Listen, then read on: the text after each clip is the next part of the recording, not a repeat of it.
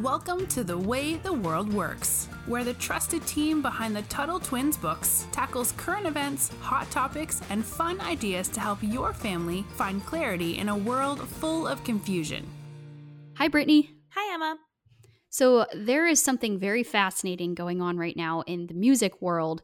And I am a huge music history lover. I, I am absolutely obsessed with reading about, especially kind of like older artists, like folk artists and classic rock and anything from like the 60s through the 90s really fascinates me and I love learning the stories behind the music that I like to listen to.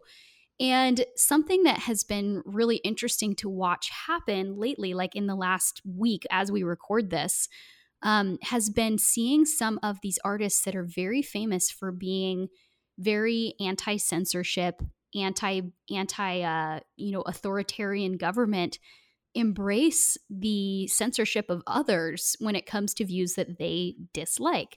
And just to give you a little bit of background, we we very briefly mentioned this in another episode. Basically, what's going on is, you know, Brittany and I love Joe Rogan. We talk about him all the time. He has had on a few guests guests on his podcast who have brought up some concerns about COVID nineteen treatments, vaccines, um, just the medical establishment in general and how the government and big tech are working to restrict opposing viewpoints on those issues. And because of that, there is a, an artist named Neil Young who was a pretty famous singer back in the 60s and 70s has has made a lot of very famous music on his own and with bands. And he actually said, he put out this public statement saying Spotify can have Rogan or they can have Young, but they can't have both. Mm-hmm. And it was a pretty bold statement to make. And I don't think it, it ended up going the way that he thought it would because Spotify the next day says, okay, we'll pull your music down now. We'll, we'll, we'll take you down since you don't want to be on here with Joe Rogan. And I think that probably backfired a lot a lot more than he thought it would. I have a feeling that he thought he was going to just, you know, have them listen and take down Joe Rogan, but as it turns out, a lot more people listen to Joe Rogan on there than they do Neil Young, and it didn't quite work out the way that he wanted it to. And while I am very supportive of people, you know, using their their voice as a form of protest, even if I disagree with them, I find it very, very interesting that someone like Neil Young would be so opposed to being on the same platform as Joe Rogan and would be so embracing censorship. And the reason for that is because in the 60s and 70s, like I mentioned, there were so many protests over free speech, and a lot of them came from uh, students and young people who were very against the Vietnam War.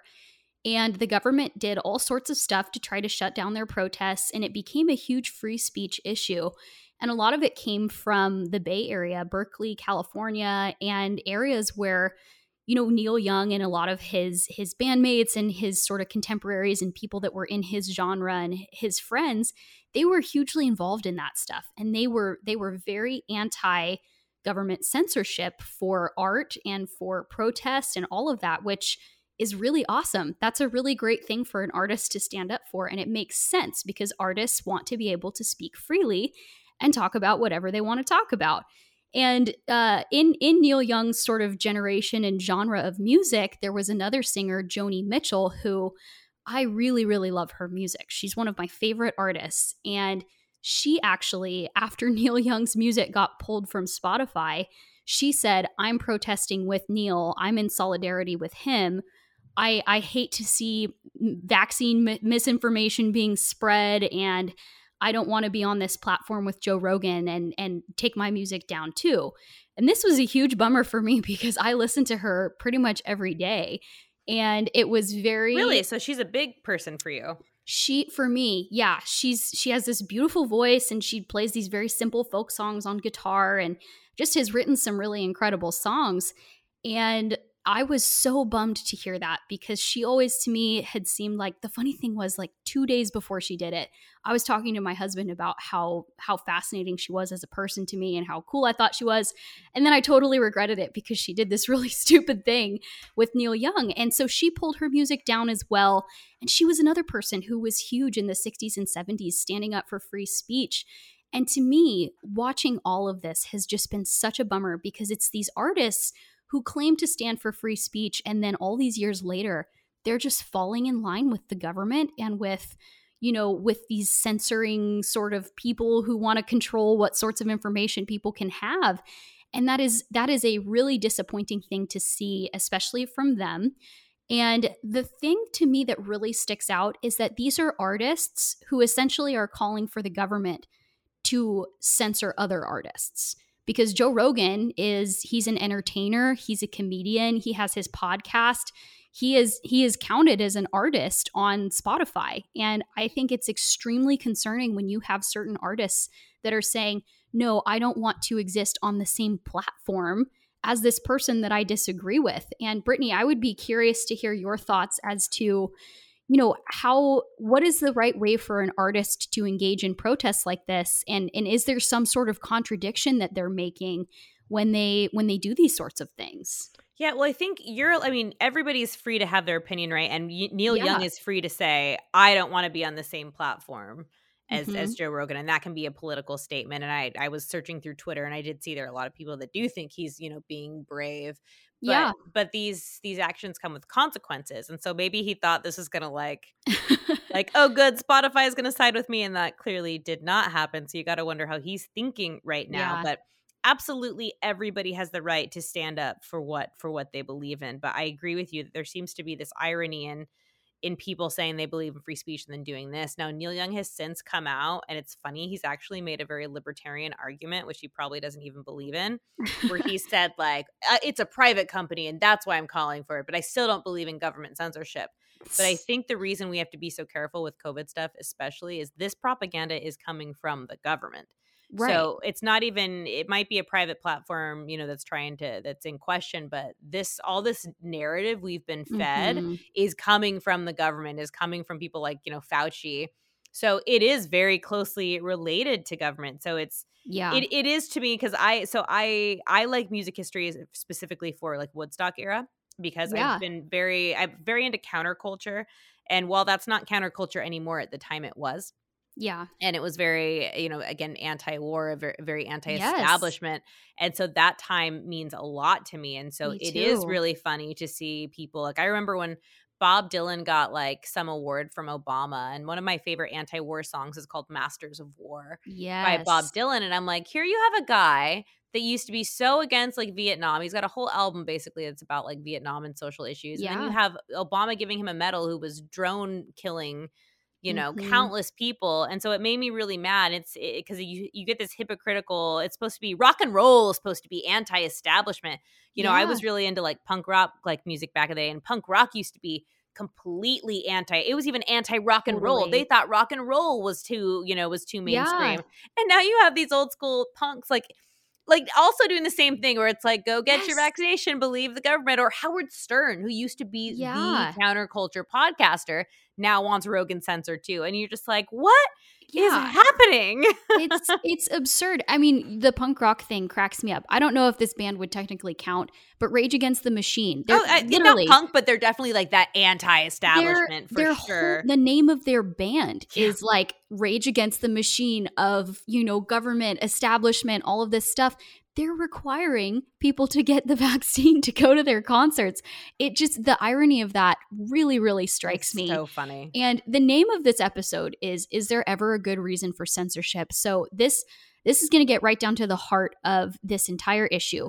So Joni Mitchell and Neil Young both have had polio. And polio is something huh. that has been almost eradicated through vaccines. And that's I think that's awesome. It's it's a technological advancement that has been really positive. And you know maybe we i and some of our listeners will have different opinions on certain vaccines and stuff but i like to look at each one individually. Is this good for us? Is this not as good for us? What are the risks? What are the the upsides and downsides? And that's how i tend to view medicine in general. And this polio vaccine has done a lot of good and a lot of people are saying, well, Joni Mitchell and Neil Young are, are doing something that makes a lot of sense because they've both had polio and they understand the importance of vaccines. And I can understand why someone might look at all of this and, and walk away with that conclusion if they weren't, you know, questioning the government, they weren't questioning why why are people pushing us so hard to take these these medications. Um, but it's still at the end of the day calling for the censorship of others even if you really, really disagree with them, is not the right way, I think, to go about this. And, you know, we've talked about how these people do have the ability to protest and to take their music down but i find it extremely unnerving when when censorship is the answer rather than you know the two of them could have gotten together and brought in some of their, you know, quote expert friends who love these vaccines and love love the government propaganda on COVID, they could have invited Joe Rogan in and had a, a debate and it would have been viewed by millions of people, I bet. That would have been really, really impactful. And they may have even won some people over to their side. But when we call for censorship and we call for people we disagree with to just be deplatformed and just shut down, it doesn't even do what what these people want it to do. All it does is generate more attention for people like Joe Rogan who you know, he was this MMA announcer. He was he was a comedian. He had kind of this random career and the more people try to cancel him, the more people find him and start yep. listening to him and it doesn't even do what these people want it to do so that's kind of my my main point here is that you know even if it seems like hey there's a good reason for this person to be offended by Joe Rogan being critical of vaccines. Maybe they have benefited from a vaccine in their lifetime. But the answer to being offended should not be to take away someone else's voice. It should be to have a conversation. And I really hope that we can learn that and that we can get back to that as a country because that's what these people in the 60s and 70s wanted. They wanted open, free dialogue and for people to be able to make their own minds up. And I really just hope that we can get back there someday. I think that's a really good point. Yeah. Yeah. Anyway, we are going to wrap it up here, guys. Thank you so much for listening. And we will, as you know, be talking about censorship a lot over the next few weeks and episodes. So stay posted. We have more on this, and we will talk to you all again soon. Talk to you soon. You've been listening to The Way the World Works. Make sure your family is subscribed and check out TuttleTwins.com for more awesome content.